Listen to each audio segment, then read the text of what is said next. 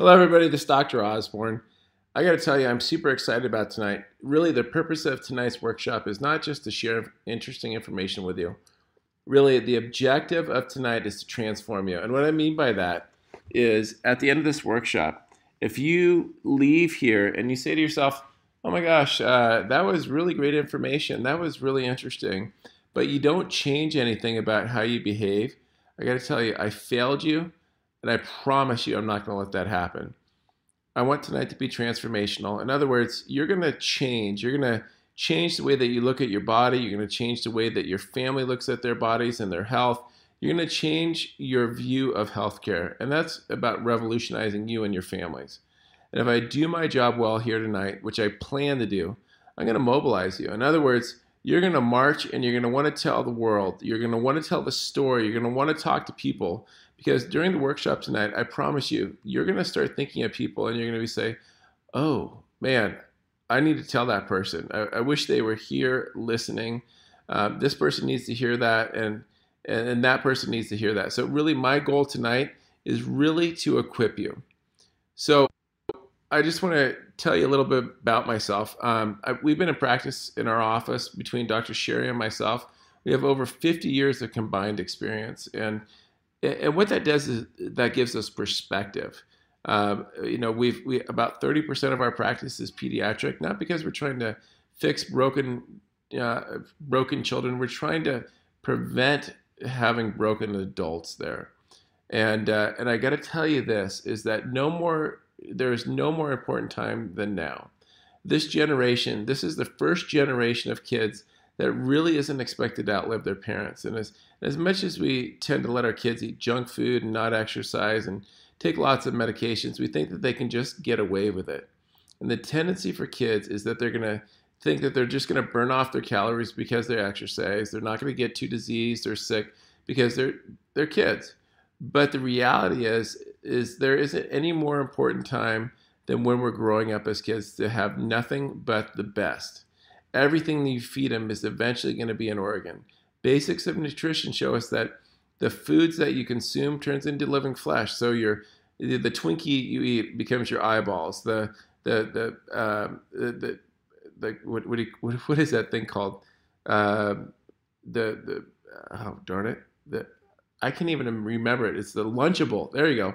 The Lunchable that you eat becomes your brain, and the you give your kids French fries, and it becomes their heart or their liver or their kidneys, and and so that basically what happens is everything that you develop throughout your youth is many times made up of Froot Loops and Fruity Pebbles, uh, candy and Wonder Bread and mac and cheese and McDonald's, and we say they're going to be fine, but they're not.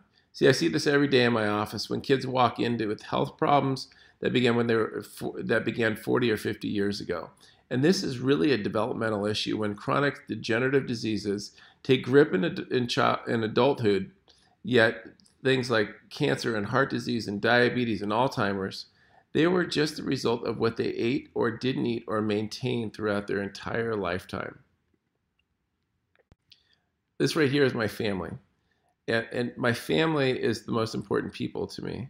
They're, they're the reason for the mission. And, and, and I have to tell you, everything we're going to talk about tonight is about the mission. And the mission is, is we want to really empower kids. We want to empower families to live healthier lives through chiropractic care and an integration of the five essentials. And I really want to share with you some of the things that that that is on that, that's on my heart. And the mission is my heart.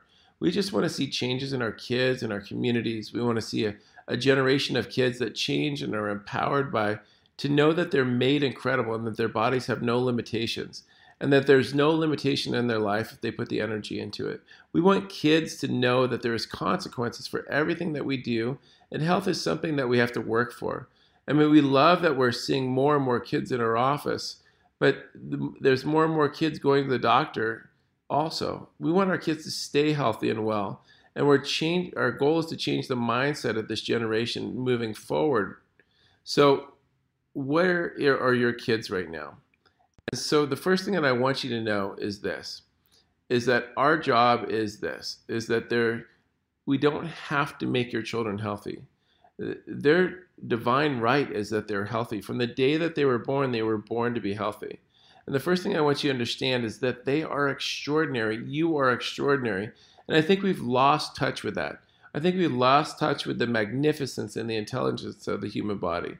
I mean, there's an incredible intelligence that took you from two cells to 270 cells. Um, I mean, 72 trillion cells in 270 days. And I have to tell you, that is pretty awesome. So if you agree with me, just hit the like button because I got to tell you that you are a miracle. And, and there's an intelligence that runs every cell of your body, every tissue of your body, every organ of your body. Uh, and it's, it's what's kept you breathing without ever having to think about one breath or even one drop of blood pumping through your bloodstream all day. And though, and that happens throughout your entire life. It's digesting the lunch that they had today. It's di- digesting the lunch that you had today and it's bringing those amino acids where you need them and essential fatty acids where you need them.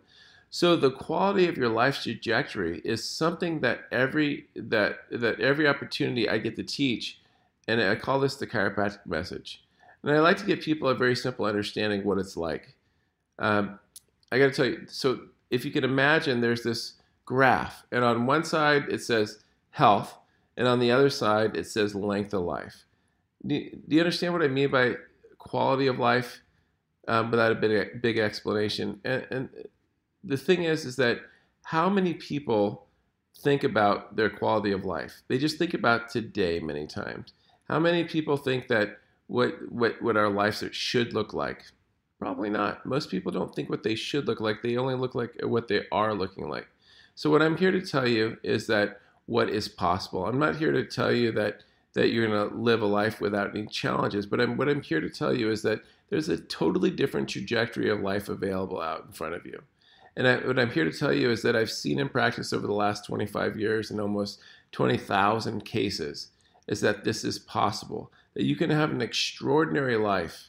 You see, I firmly believe that there are two lives waiting for you. There's one of possibility and there's one of probability. And the life of pro- probability is one that you you just keep go, doing what you're doing, and you're probably going to get what, well, everybody else gets. I mean, and there's a life of possibility that says this if you understand and learn and recognize that there are strategies, that there are choices that you can make that will better that will better your outcomes, then those things will predict a better outcome and you will employ those things over time. And, and so you can expect a better quality of life and a better outcome so just hit the heart button if you understand. Just give me a thumbs up if you if you like that. So the reason why we're doing this class tonight is for one reason. It's because what the experts say. They say that it's about quality of life because I'm making some assumptions here. I assume that we all want a quality of life. Am I right? We all want this. So if you take the greatest minds on the planet and the greatest journals and the greatest researchers, what do they say play into determining what the quality of life is like? What is it? That, that what we're gonna then that's what we're really going to discuss tonight. And, and why is it so absolutely critical that we touch upon that? Um, is that the information is it's about outcomes. It's about where are we going to be, and that our healthcare model is failing the model is absolutely failing, and we don't have a healthcare crisis in the country. We have a health crisis in our country. And I love what Mike, what Mike Huckabee said once. And it's been a long time since the presidential elections, but I heard him speaking, and he said, You could never design a system that would successfully support a group of people who are not taking care of themselves. And that's why the current model that we have is failing. Uh, and these are the outcomes. It's time for a better way. You see this. So, sickness is the opposite of health. Uh, this mindset, this paradigm, your viewpoint, your your belief system is the greatest predictor of your outcome. So if you walk away from here with anything tonight, I want you to walk away with this, is in this one big thought, this one big shift in your belief system, that the belief system is everything because your belief system organizes your behaviors. And it's all about your behaviors. So there's one dramatic gear shift that I want you to make. And that is this is that you when you make your when you have a shift in your belief system you have a shift in your belief belief system i'm sorry sickness is not the opposite of health that's the one thing i want you to walk away from sickness is not the opposite of health sickness is the absence of health sickness is not the opposite opposite of health sickness is the absence of health. See, here's the thing is that when you understand that sickness is the opposite of health, that this mindset, this paradigm, your viewpoint, your belief system is the greatest predictor of your outcome. So if you walk away from anything, I want you to completely remember this. So when I look at this, what is our, where are our kids right now? Well, how do we keep our kids from getting sick? The American Academy of Pediatrics has issued a new guideline saying that our kids need to start taking cholesterol medications. Did you get a, did you guys know that there's a there's a book called The Statin Dementia. So how many other grandparents actually have dementia where they don't even remember their grandkids' names and that's directly related to cholesterol medications. And we're going to start pre- prescribing those to our kids as early as 8 years old. So the problem is, is it, and it's happening younger and younger and younger. When they uh, when they actually did autopsies of 200 children at, that were involved in fatal accidents, in the autopsy they opened up the kid's chest and their coronary arteries, and they found that in kids between 2 and 15, almost 10% of them already had uh, cholesterol issues and plaquing in their arteries. That's crazy. When they looked at the 16 to 20 year olds, 35% had plaquing in their arteries, and by the t- early 20s, 70% had plaquing in their arteries. And this was done in the New England Journal of Medicine. And so the, it's not about them being overweight. They didn't have any problems. They can eat fried chicken fingers and macaroni and cheese for every meal. But this is a big deal because we're seeing damage when the kids are young. Think about that. When a child has 70% of children have plaquing in their arteries at 20, what happens when they're 40? Well, I'll tell you what happens when where we're going with this. Right now, autism rates are were in 2000 were one in 150, and now they're one in 68. That's not genes, people. That's our lifestyle. These cancer rates are from the 2010 census. They're going to be coming up by the by 2020. And imagine where these numbers are going to be. It's scary how many how many will have diagnosis with cancer and it's scary how many don't take their health seriously. Right now two in five people are going to be diagnosed with cancer and 14 million people right now are living with cancer. Imagine what it's going to be like by 2040 so think about this. In between 2010 and 2020 we expect the number of new cancer cases in the united states to go up about 24 percent more than a million cases a year, and about 21% in women. That, that means about 900,000 cases of, of cancer a year. That's going to actually eclipse heart disease. And the number of weight related cancers is expected to go up 30 to 40% by 2020. Guess what? 2020 is next year. Most people think it's not going to be them, it's going to be them, but guess what? It's going to be them. And if they don't think it's going to be them, it will be them when they hit, are hit with a serious problem. And guess what? People will do things um, at that point that they can survive. They're going to be scrambling for hope. They're going to be scrambling for answers. And I think the thing is that we have to realize that 75% of cancers are due to one thing, and that's environmental problems. And so I really want to push the point tonight that we never want to get to the point that we have to do something because we're in crisis. We want to be able to we want to be able to do things uh, proactively to prevent going into crisis. So here's the big key healthy adults, they're just healthy kids. If you have a healthy child, then we're going to have healthy adults. And it's, a, it's important that we set the tone uh, with as grandparents and parents and soon to be parents that unhealthy adults are equal to unhealthy children. So where your kid's going to be if they're unhealthy now, they're going to be unhealthy adults in the future. And I think the interesting thing is that children are great imitators. The habits of their parents are often duplicated by their children. I mean, we don't even know why we do some things, but for adults, it's hard to imagine um, that the, how we got to where we are. Um, so what we have to realize is that we have to change what we do as adults to be able to change our children. So if you have an unhealthy, overweight, high blood pressure, digestive problem, allergy, diabetes adult, then your children are set up to experience the same, if not worse. Yeah, and what I think the big thing is this is I gotta foreshadow what our future is gonna look like for our grandkids. if we don't change, how different is their lives going to look? Um, I want a different world for our children. Uh, I want a different world for our children to grow up.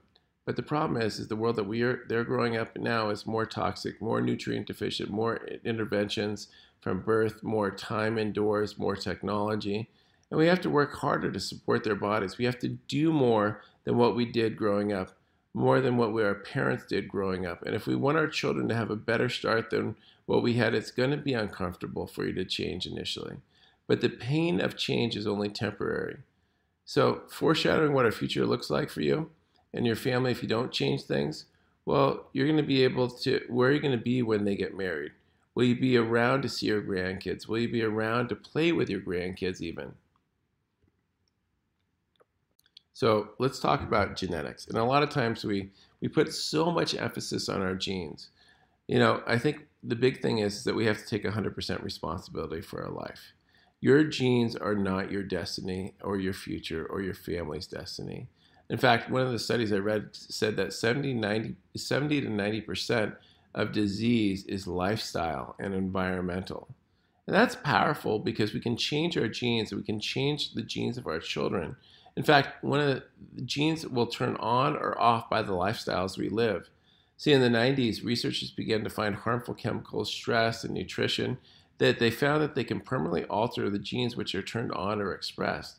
These epigenetic changes are passed down and they can cause disease in the future and in future generations.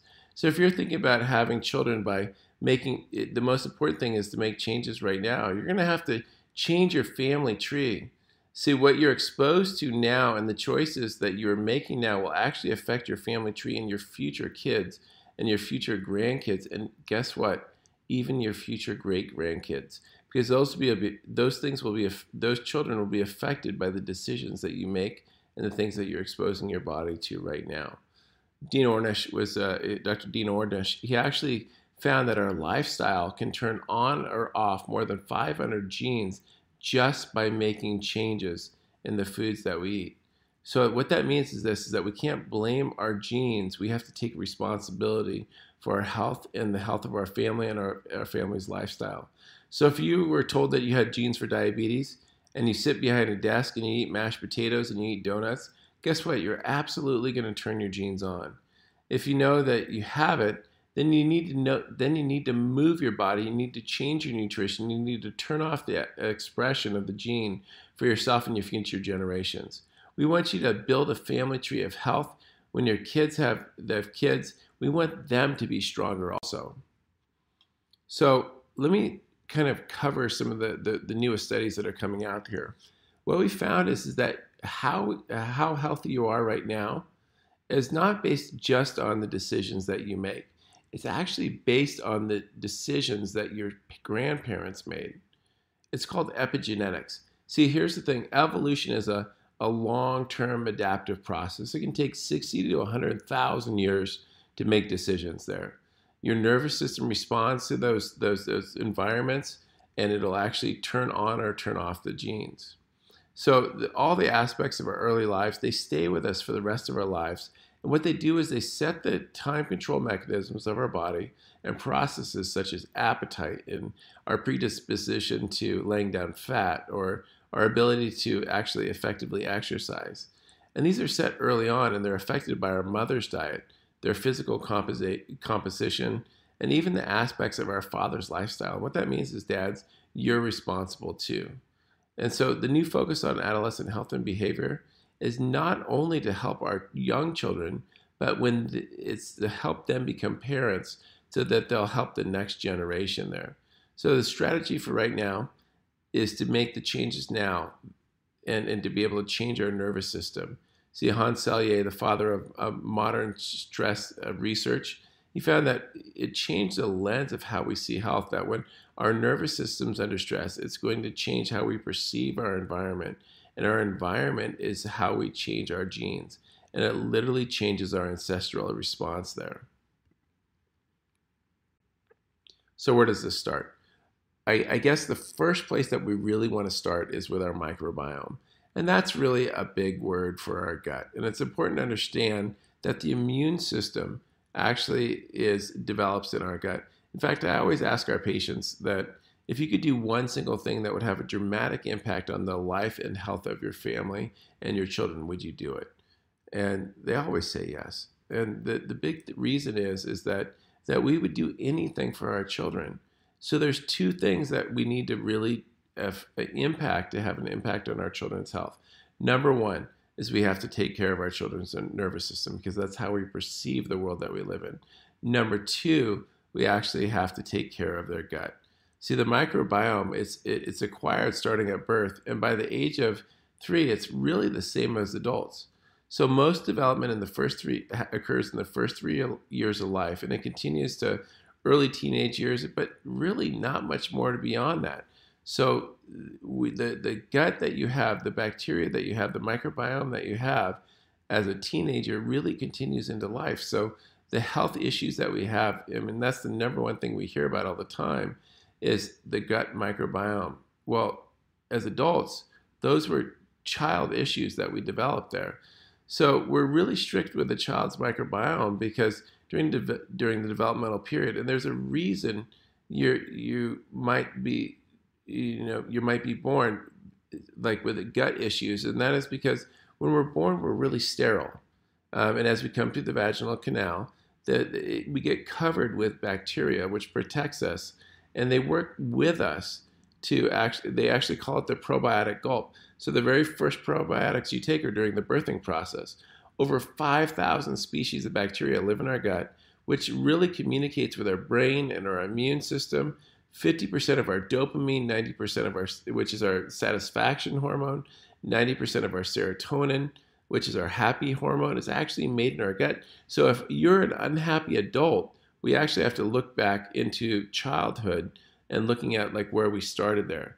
So the micro the microbes in our gut, they communicate with the brain through the vagus nerve, and the microbes can literally hijack the signaling to the brain and cause us to crave certain foods such as sugars and uh, carbohydrates. I mean, certain microbes will um, uh, for like cause you cravings to eat those sugars, and, and literally what you're doing is you're feeding the microbes that crave them, and they grow, causing more cravings there.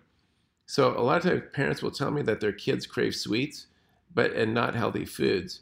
Well, could this be because they don't have a healthy biome? It takes a little bit of effort initially to make the change, and then they'll start to get the signals that'll tell them to crave healthy foods. And this is important because not only digestive healthy, but their thinking, their mood, their and 70, 80% of their immune system and their skin as well so when a child starts with a compromised gut from the birthing process, it's actually going to have a long-term like impact on their life there. So let's look at some of the things that happen when we have a weak immune system: type 1 diabetes, asthma, allergies, hay fever, uh, dermatitis, eczema, food allergies, celiac disease, uh, Crohn's disease, cancers. All these things that people don't normally associate with the immune system they're all things that start in our gut. And all these things are, are they're responsive. They're responsive when we have a healthy gut. So what are the and that's one of the reasons why we always talk about probiotics in our office. I, I, it's my belief right now um, for at least the first three years of life, but probably for the first 18 years of life, that a kid should be on a, a probiotic powder. Um, and the reason being is is that you know the kids are uh, that's when their immune system's developing there. That's the immune system they're going to have for their for life. Um, so all we got to do is correct the imbalance. You know, maintaining a, stru- a strong uh, immune uh, system and digestive tract. It's one of your kids' most important things that you can do for their well-being. Uh, their digestive system is dependent upon the, a delicate balance of beneficial gut flora. And we really need to change our nutrition, but supplements are needed to correct where there's a deficiency. And, and supplements allow us to get out of crisis. I mean, and we don't need to rely on supplements. But the problem is, we live in a world where we actually need to supplement for those de- deficiencies. We don't take supplements to make up for bad nutrition. It doesn't mean that you get to actually feed your kids extra sugar uh, and then give them supplements there. It just means that they're, they're trying to fix a problem. And so the probiotic, prop, the probiotic supplement that I recommend uh, is that it has a number of beneficial bacteria in the gas that, that will help support the gastrointestinal tract. it's really going to restore the balance and promote optimal digestion and a healthy immune system. And, and, and it has about 6 billion CFU. That means uh, colony forming units of, back, of probiotics per serving. So that's why one of the first things that I recommend for a healthy family is actually having a good probiotic powder on a regular basis. But I guess the point is this is that it's about stop interfering. You know, there's like you were designed, your children were designed to be healthy. And so um, I guess the the biggest challenge I see is when we start interfering with that health. So the first thing that I, I the number one question I run into is, you know, parents come in, they're like, oh my my child has a fever. So the thing is, you got to understand what a fever is. What's it doing? What's it is it doing the right thing? So either your body's intelligent or it's dumb. I mean, your whole life you've, you've been told the fever is bad, and in fact, we really have fever phobia, and I want to help you take the fear out of it. The American, uh, the American Academy of Pedi- Pediatrics released a clinical report in 2011 to educate parents on fevers and address, address fever phobia. I mean, sometimes a parent thinks that a child has a high fever because it's 101 or 102 degrees. Look, that's not high. Certain viruses and bacteria the body needs to get uh, to a certain temperature to actually kill them. So if we actually lower the fever prematurely, the, bo- the body will never be able to actually fight that, that bacteria or that virus. So if not having other problems, if uh, if the child's not having other problems such as re- a respiratory issue, then we should support that fever. I mean, it should go down and and and, and not stay stuck. So as as soon as you notice that they're fighting a fever, get them in the office first, get them checked first, because what's a fever? It should be, um, it, it's a time for your body to actually fight there. One of the things that we find is, is that um, when a child has a fever, many times when we adjust them, maybe the fever will actually go up a little bit. And but that means is that the, the body is actually um, doing what it's supposed to be doing to be able to work there. So on a second note, a lot of times we'll try to make the child happy. We'll try to give them sugars and things along those lines. One of the things that we found about sugar is studies show that sugar will actually reduce the ability of the, of the immune system to function by approximately eight hours after we give it to them. So you give them otter pops, we give them all the um, like the juices to be able to hydrate them there, and all we're doing is actually making the problem worse. So really, I, I just really want to encourage you to focus on a child's well-being um, to know if it's an emergency. But but really, they're just going to be tired, um, and uh, and like and that's like think about last time you were sick. You were tired. You just didn't want to deal with somebody. But you got to know if the child is either being silly or they're not responding. If are their eyes rolling back or they're extremely lethargic? If that's the case then that's that's a medical emergency. But really i want you to keep them hydrated with more uh, with just water. I mean, don't wake a sleeping child to constantly administer fever reducing medication. Um, and if you have any question, always give me a call, and I'll be more than happy to like to like you know, on my cell phone at any time of the day. But I just want you to leave you with this: the bacteria double every 20 minutes in your body. So your immune system, if it's suppressed for five hours to eight hours after consuming sugar, guess what's happening to the amount of bacteria in the body. And the body has a um, an army that's gonna that will attack the invader. But when you shut it down by feeding your kids sugar, well, guess what? It's gonna it's it's like an army without any ammunition.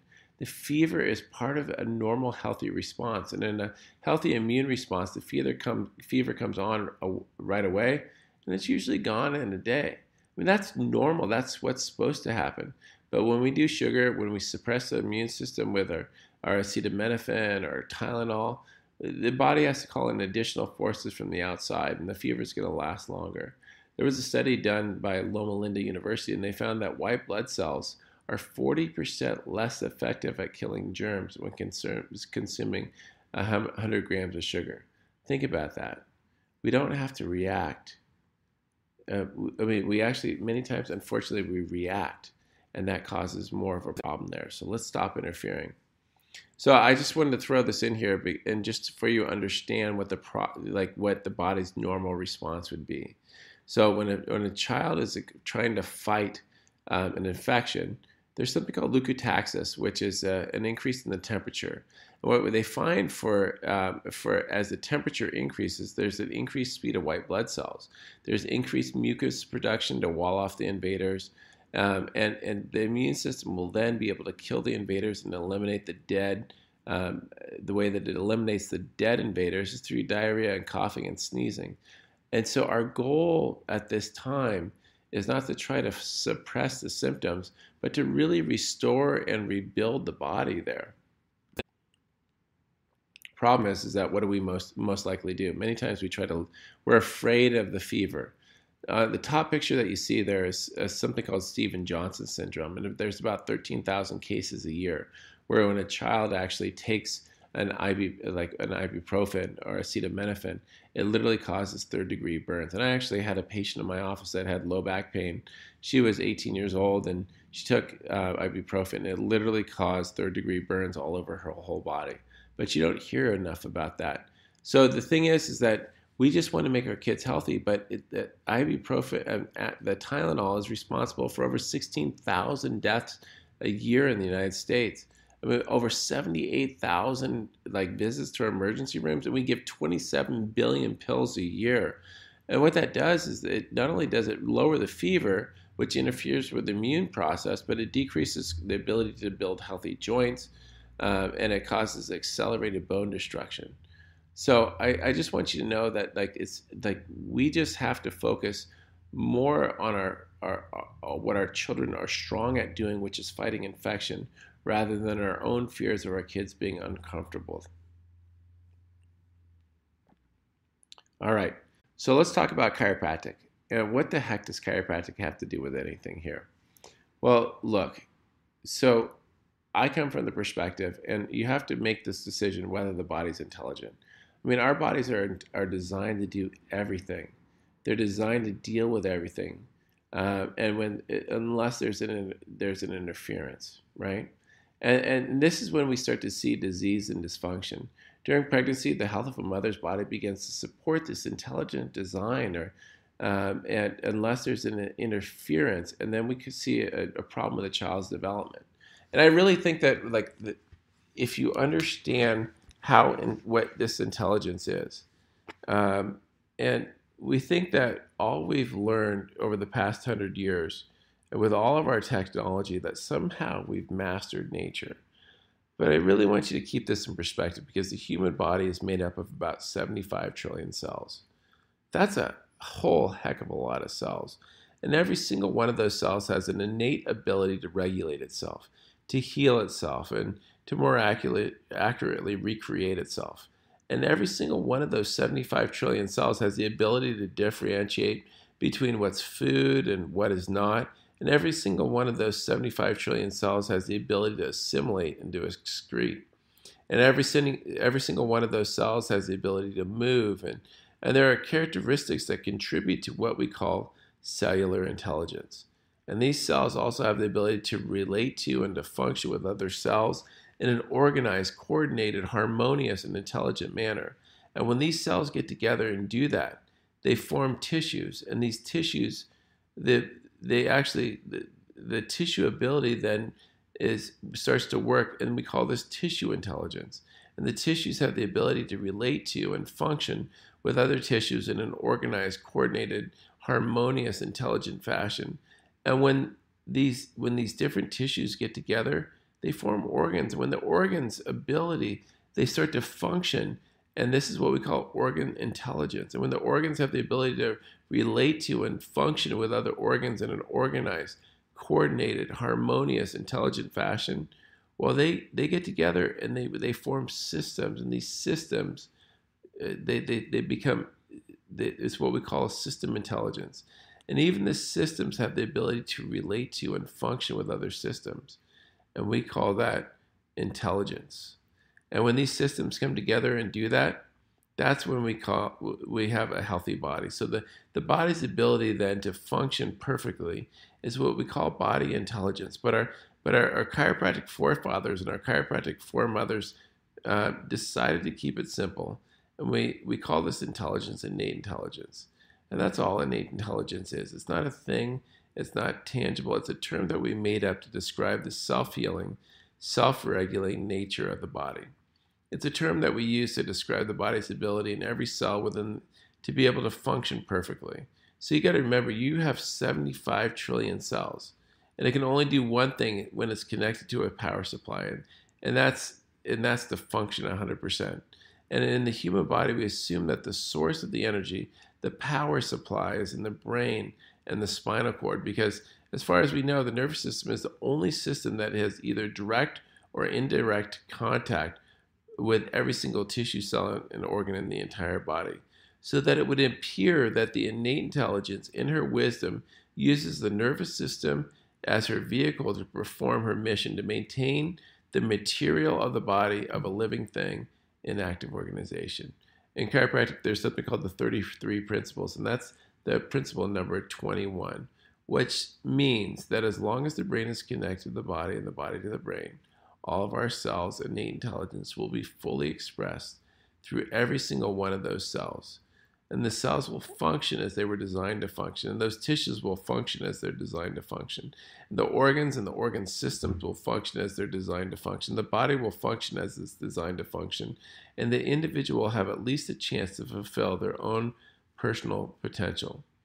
Problem is, is that there's something called a subluxation and the presence of nerve interference to the nervous system will interfere with the communication between the brain and those 75 trillion cells, which means that innate intelligence cannot be fully expressed through all those cells. Those cells can't function as they were designed to function. The tissues can't function as they're designed to function. And the organs and the won't be able to design function as they're designed to function, and the body can't function. That's why it's so important that chiropractic is a core of raising uh, raising children according to their design. So when does the first subluxation occur? Well, many times people think that a, a subluxation has to be due to a trauma. A subluxation is a misalignment of a vertebra interfering with the brain, communicating the body, interfering with the innate intelligence, communicating the body.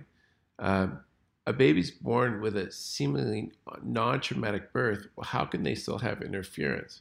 Well, there's something called uterine constraint when the mother's pelvis is actually torqued or twisted, and it can actually be responsible for compromising cranial bone formation and craniofacial alterations and things like congenital hip dysplasia.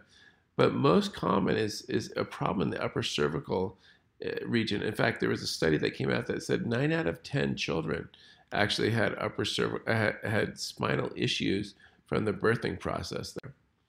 So as a child's developing, they need the secondary curves, the curves in the neck and in the low back to develop. And at one time it was thought that it, that it started after birth, but now they know that it actually starts in the uterus. So the problems of a mother become the problem of a child. One study showed of over 1,500 babies, they found that 90% had strain in the neck and the cervical areas after birth. The problem is, is if this goes uncorrected, it's going to interfere with their development. There is a, a, blocked nerve pulse at the atlas can lower resistance to, to infection, especially in the ear and the nose and the throat. Another study found that 80% of children are not in autonomic balance. That means that their nervous system is not balanced um, and what that can do is cause sympathetic overdrive, such as hyperactivity and issues focusing and lack of emotional control and decreased digestion, things like decreased immunity. And many times this happens during a C section delivery or a delivery when any intervention, like vac- with, such as vacuum and extraction. You know, many people think that a C section is safe, but it's actually very traumatic to the baby. So these restrictions can lead to the child not developing the secondary curves in their spine. They'll start to lose their forward neck curve and, and their low back curves. Babies with these misalignments will uh, not be able to take tummy time, and parents will uh, they're going to overuse like the, the, many times parents will actually overuse like the baby carriers and the bouncers and the swings and the walkers um, that they're convenient, but they're not good for spinal development and they're not good for the nervous system development. They're not good for a child's ability to express their intelligent design. So when I take a picture of a seven year old and they have a reverse curve and the parent asks me how this happens, I know where it begins. It could have happened in the utero, but it could have also happened throughout their, their, them raising them as a child there. So here's some of the warning signs that I think are really important. And they're common, but I got to tell you, they're not normal. Something is causing it, and you just have to find out what it is. Uh, an inability to latch when nursing, favoring to one side when nursing, heartburn. I can't even understand how like a doctor would say that a child has heartburn. Doesn't he want to find out the truth and instead of giving him a purple pill or uh, something for their the stomach acid there, constipation or excessive gas, uh, sleep issues. A lot of times people think that you know a child not sleeping is an issue of being a child, but it really is an issue of stress to the nervous system. Things like respiratory stress and recurrent ear infections. Those are all nervous signs of nervous system interference there. So I just want you to know that the body can adapt. The body's intelligent. The body has a design, and if we don't use it the way it was designed, it literally is going to break down. So eating right, exercise, and detoxing, these are all important. But the most important, we need to make sure there is no interference with the nervous system so the body can actually function and heal. So why can one child receive 49 doses of a vaccine, uh, of you know 14 vaccines, and seemingly have no reaction, yet another has reaction after only one vaccine? The reason is that they can't adapt. Why can one kid eat at McDonald's and eat sugar and rarely be sick, yet another eats gluten-free, organic, raw, uh, you know, raw, and yet it's ridden with allergies, asthma, eczema? The reason being is they can't adapt. So I this is like one of the saddest cases that I have, but it was two twin brothers. Both received the same medical care. Both were the same parents. They had the same genes. They had the same doctor. They had the same food. They had the same everything. They slept in the same room. The only difference is, is that one of them on the left, Connor, who's neurotypically healthy, this is his initial x ray. You see the curve in his neck and then Chase on the right regressed into autism. Why did one kid get a, a, like turn into become autistic even though he had the same genes, and the other one didn't? The only there's there's only one reason, is that one could adapt and one couldn't. So regardless of symptoms, diagnosis, and, history, what is the one system that needs the thorough, specific, and scientific evaluation on a regular basis in every single person and every single child? It is the spine and it is the nervous system if we want to keep, keep our kids healthy. So these, this is one of my favorite families right here. They're actually having another one that's the little Lorenzo right there. But one of the things is is that if you haven't been adjusted since birth, if you haven't had your spine maintained since birth, there's gonna be issues, and we have to we have to be we have to be mature about it. So adjusting babies isn't like adjusting adults there was a study in the Journal of Pediatrics that said there's a, there's a lot of children actually getting care in the United States. They actually estimate that about 30 million pediatric uh, visits occur in the United States. So it's really common. And the reason being is, is that it's safe. We don't prescribe drugs to kids. And it's only focused on restoring health, but most importantly, working on prevention. So let's it's about learning helping those kids, the families learning to take responsibility for their their life when they're young. And this sets the standard for the rest of their lives. So, I think the thing that we think about is that our kids are healthy, but what we really want to focus on is making sure they're happy, uh, they're healthy. So many kids they, they just don't know so many people don't know that there's an option for healthcare for their children. They think the only thing that they that their healthcare plan is their vaccine schedule. And i always ask patients if there's if there was one single thing that you could do that would forever impact the health of your child would you do it? And the answer is always yes. And the answer is get your get your well baby checked today to make sure your kid's nervous system is functioning properly I mean, people know that that, that that they're they're lost and they're struggling. There's that that, that uh, study that, that I was talking about in the Journal of Pediatrics was talking about 30 million visits. What are those pa- patients doing? They're getting their kids healthy. So we want to le- we want to make sure that they learn to take responsibility for lives and their health. So the first step that I really want to talk about is really minimizing toxins. And and the problem is is that toxins are seen as a silent killer.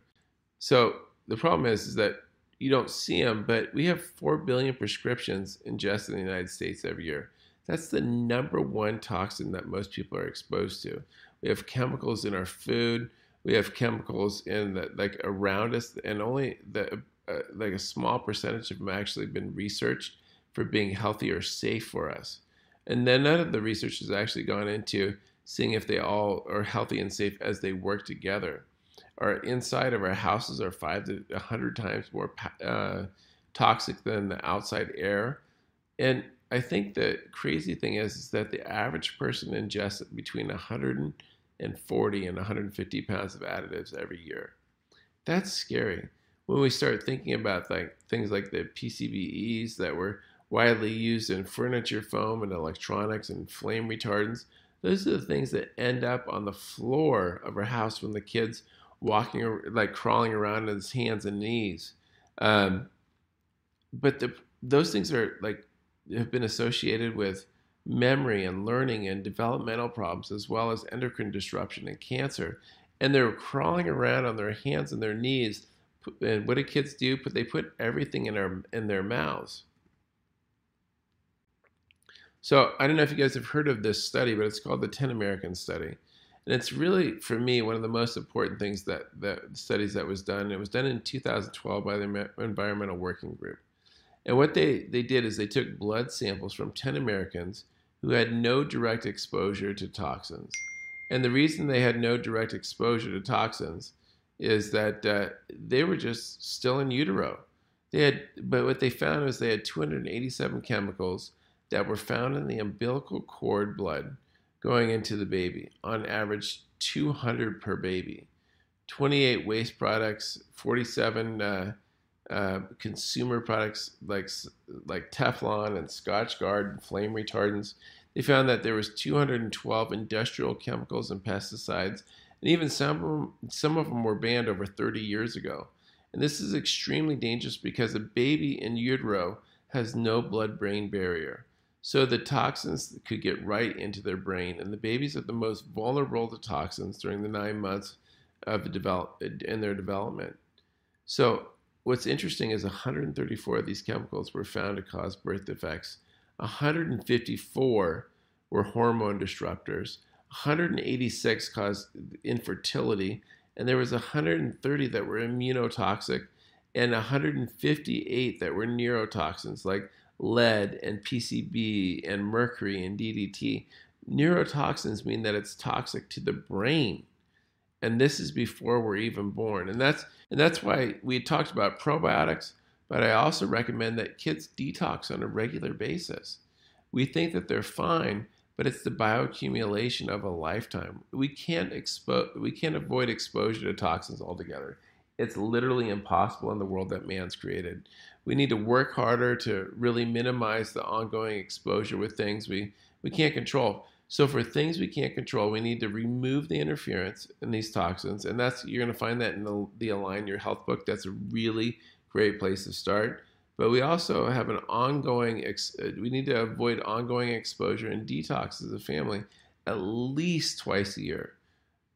I, that's the absolute minimum. If you're not detoxing twice a year, you're losing the battle. I say the minimum really should be about once every uh, every quarter, um, but ideally you should be detoxing on a regular basis because your kids are exposed to toxins on a regular basis. So combine your kid's favorite beverage. You can put the powder in your kid's favorite beverage. Um, it's a gentle safety tox. Um, it, it, breaks down the two major organs of elimination: the digestive tract and the uh, and the liver has a lot of fiber in it and uh, apple pectin. It's combined with probiotics and, and, really promotes regular bowel movements. It alleviates constipation and it reduces inflammation. Um, uh, really, I think this is a, uh, a, very safe and economical, but more like conscientious a way to be able to protect your kids moving in the future. So I'm going to talk about nutrition, and this is one of those areas that's kind of a hot button because a lot of times parents tell me their kids need to eat. Well, the problem is the amount of nutrients in our food has been declining um, over the years. Um, a, a, study they found that there was 12 different when they studied 12 different vegetables in 1975 and they compared them to 1997 they found that the average calcium levels had dropped 20, 27% and the iron levels had dropped 37% and the vitamin a levels had dropped 21% and what that means to you is this is that you know we're trying to keep our kids healthy. We think that they're, they're we're doing a pretty darn good job. But if you go back a decade or like a, a generation, they're they're already they're already deficient as compared to what our, our, our parents or their grandparents did. And this generation of kids is exposed to way more nutrient deficient uh, uh, deficiencies in a toxic world, which is what we, which is a problem that we didn't have to deal with as we were growing up as parents. Problem is this: is that what happens in the next generation? We are what our parents ate, and they found that like when a, ch- a mom had a, like an unhealthy diet, um, they found that there was long-term irreversible health issues, and even when the child's diet changed, it was still affected how they metabolized food, and it really had a long-term health impact there. So sperm and an egg comes together. This is where it begins. Um, so what does the average American early life look like? it's the medical life from birth that you know that birth is a, the disease process. Birth is a natural process, not a medical procedure. But the problem is, is that the food the mom eats sets up problems in childhood or turn off our genes. One thing that I'm always going to talk about in every single class that I talk about is, is going to be vitamin D and how it interacts with our DNA. See, vitamin D is a receptor, it's a protein, it's not even really a vitamin um, and, and, it attaches itself to our DNA. So, to, for approximately 10% of our DNA to work, we actually have to have vitamin D. So when we slather on all the um, the the the the uh, and I'm sorry about this, but the slather on like the sunscreens and things like that, it prevents our bodies from getting vitamin D from the sun.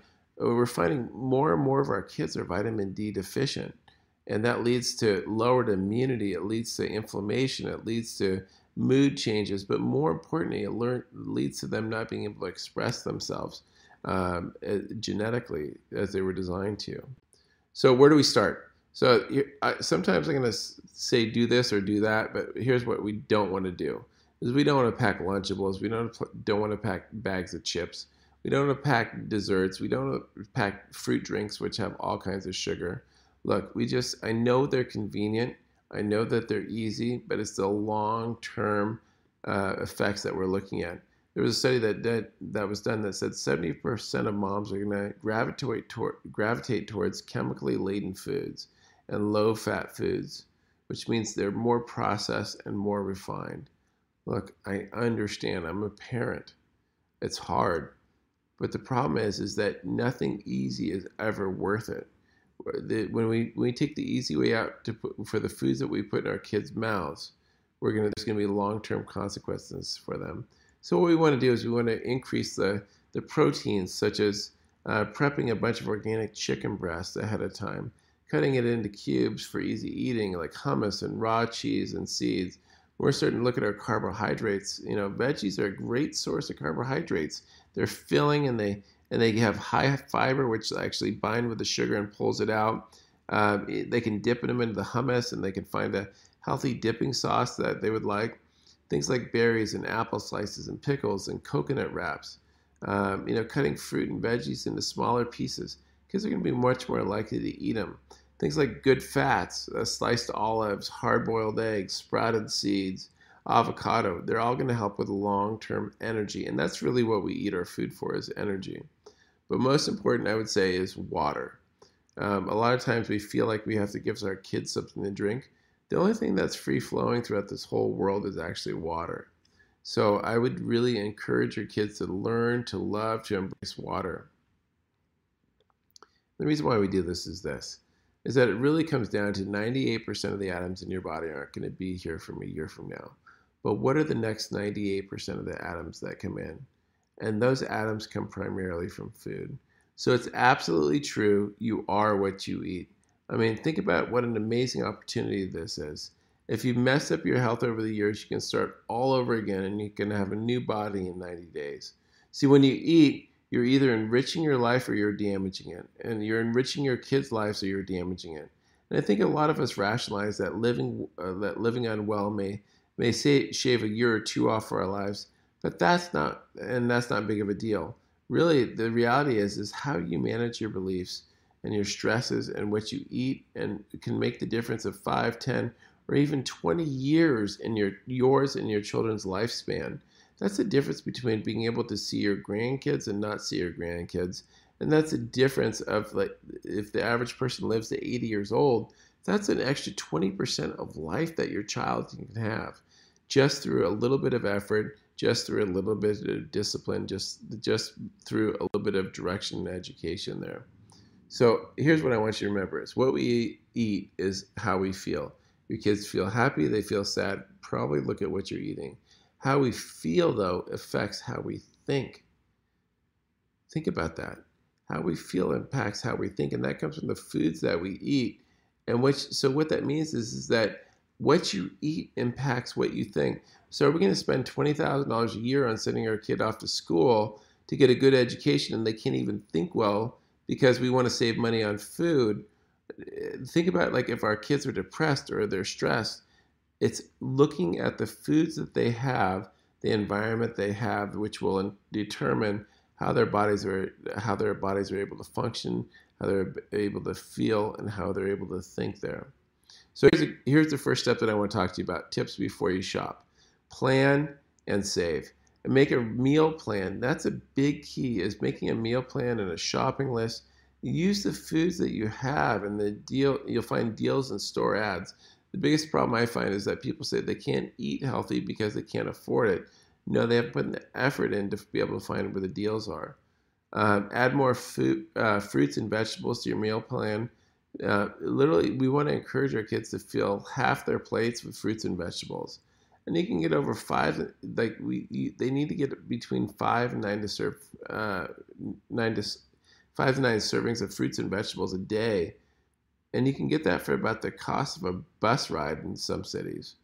You know, adding beans and lentils to the meal plan. You know, we want to do this to be able to get actually more energy. You can get that, you know, if they can do that for uh, instead of meat, uh, protein costs a lot less money that way. And I would rather have you do that than actually giving um, bad quality meat because you can't undo the impact of bad quality meat. And that means I want you to skip uh, processed foods like frozen pizzas and cookies and sodas. I mean, they always cost more. Healthy food doesn't. Um, canned foods are sometimes convenient, but uh, when you eat fresh, when you eat them, there's a lot of things like BPAs, like plastics, um, and things like xenoestrogens in there. Um, and so what we really want to do is by eating fresh, we can expo- reduce our exposure, our chronic exposure to toxic chemicals. So some of the tips at home: uh, cook and freeze large batches. So like even in the Align Your Health book, we have recipes there. Make double the recipe and save it, and you can save money by cooking at home and eating out less. Um, store food properly, and then and you also throw away less there. So making sure that you're you're um, cooking and saving it in uh, glass containers there. Grow your own vegetables. Um, you don't need a backyard, just some containers and a sunny window. It's great for interacting with the kids. They'll actually feel part of it. Community gardens are also for many times they're out there for free. So really, you know, cook, freeze, and grow. That's really the keys that I want you to remember. Um, sometimes at the stores, we we want to stock up to save money. Foods that um, last include rice and beans, um, cooking oil, and frozen foods. So, but the cooking oil we want to make sure that we're getting is healthy cooking oil, like olive oil and um, uh, uh, coconut oils there. So I want you to buy extra uh, when they're on sale. You always try to check out unit prices because they'll give you a better idea of what your price is, what the actual cost is there. And buy them from bulk containers um, if your store has them. Uh, always look for bargains on fresh fruits and vegetables use the price tracker to find good deals on fruits and vegetables. Um, and and fresh produce prices can drop when they're in season, and that's when we want to eat our fruits, uh, like the fruits and vegetables. when they're in season, not out of season there. Um, I mean, think about it. Like, where do you get an apple in the middle of winter? It has to come from somewhere. And many times they pick it before it's even ripe. Always compare labels. Healthier food usually has less saturated fat, um, less trans fat, less sodium, and less sugar. Um, look for deals at your farmer's market. Um, someone will give them to you. And in fact, what I've found is that if I start shopping at the end of the night, uh, or at the end of the, the, towards the end of the farmer's market, they're going to start cutting us deals there. So what not to buy at a grocery store? Salad dressing. Salad dressing is always going to add about 100 to 200 calories to your dinner. Um, you do the math on that, 200 calories. There's 3,500 calories in, a, in a, a, pound of fat. So for every 17 uh, times that you eat a salad, uh, you're going to gain a pound of fat. So learn to make homemade dressings with three or four ingredients. Um, pre-shredded cheese is convenient, but did you ever wonder why it doesn't melt? Uh, because your body can't digest it.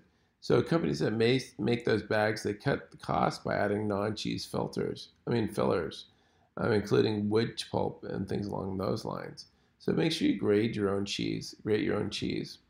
A large amount of processed food dates are, are artificially short, so that the grocery store um, they have to reorder them more often. So putting a new expiration date on expiring meat is what they do before they uh, they put plastic wrap on it. So you just have to realize is that that, that um, you want to get your meats, and this is a big problem that I run into. Is we always are looking for um, good meats, um, and we want to get meats for our family, but we want to make sure that um, they they change the expiration date just before they put the plastic wrap on it um, meaning that the meat's been sitting there for a long time. So it's always grass fed. We never have any meat that's not grass fed. So go to the butcher counter, butcher counter and ask them if it's grass fed. Order your cuts fresh. Don't wait till the plastic wraps on there. Guac, hummus, salsa. So if you buy manufactured brands, you're likely to get a large uh, uh, amount of chemical additives. And they can also potentially be made with semi-rotten tomatoes and squishy avocados that can get uh, repurposed there.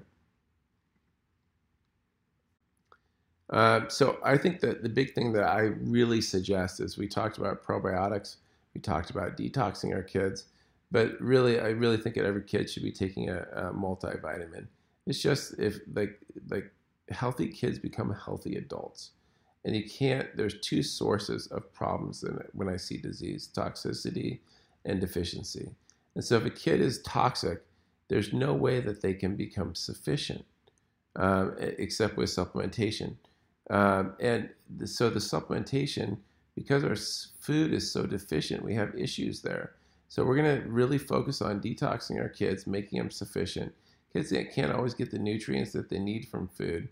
And so the multi that we, we developed at Max Living, um, it, it bridges the gap between diet and what the kids get in optimal nutrition.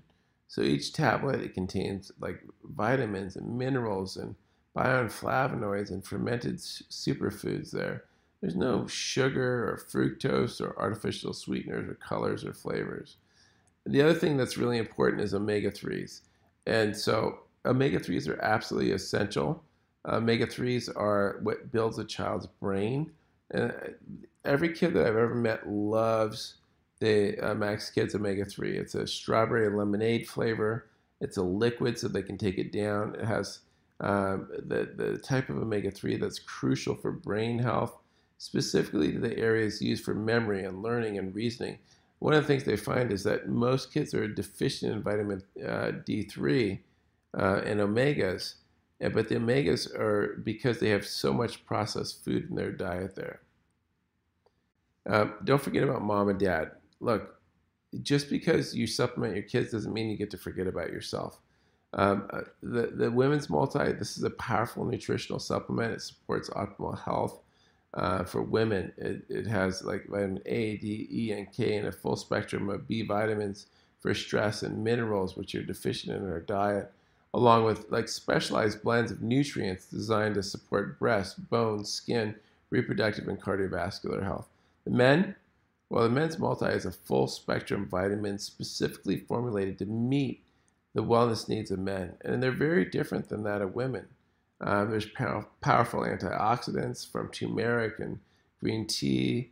Um, there's alpha lipoic acid that supports healthy aging and cardiovascular health. There's saw palmetto for the prostate and zinc also for the prostate in it.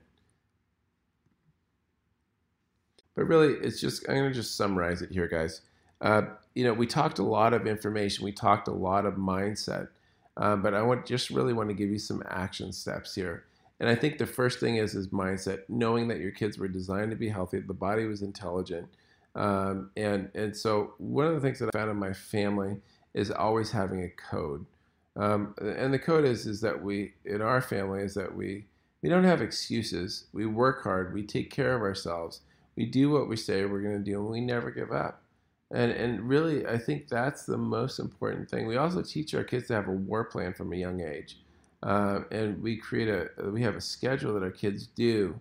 Um, and what that schedule, that war plan does, is allows them to go be warriors in their life, to be able to have organization, to be able to reduce the stresses that they have. Um, but I really think that, you know, a lot of times people will say, oh, that's just too much. Well, I think discipline equals freedom. You know, discipline starts with waking up early in the morning. And when you impose discipline, when someone else, there's a difference between imposed discipline. An imposed discipline is when someone else makes you do what, what, you, uh, what they want you to do. Uh, Self discipline is when you take control of yourself, when you push and you do the hard things. So don't worry about motivation. Motivation is just a feeling, it comes and goes. Discipline comes, it keeps you on the warrior path. It's a financial freedom is from financial discipline. It's saving money, not wasting it. Um, you know, when we talk about our food for fuel, discipline with what you put in your mouth and in your body, because your body's a machine like your car. The the food that you eat is the fuel that you have for your body. So the only time to start to make yourself better is now, not tomorrow, not next week.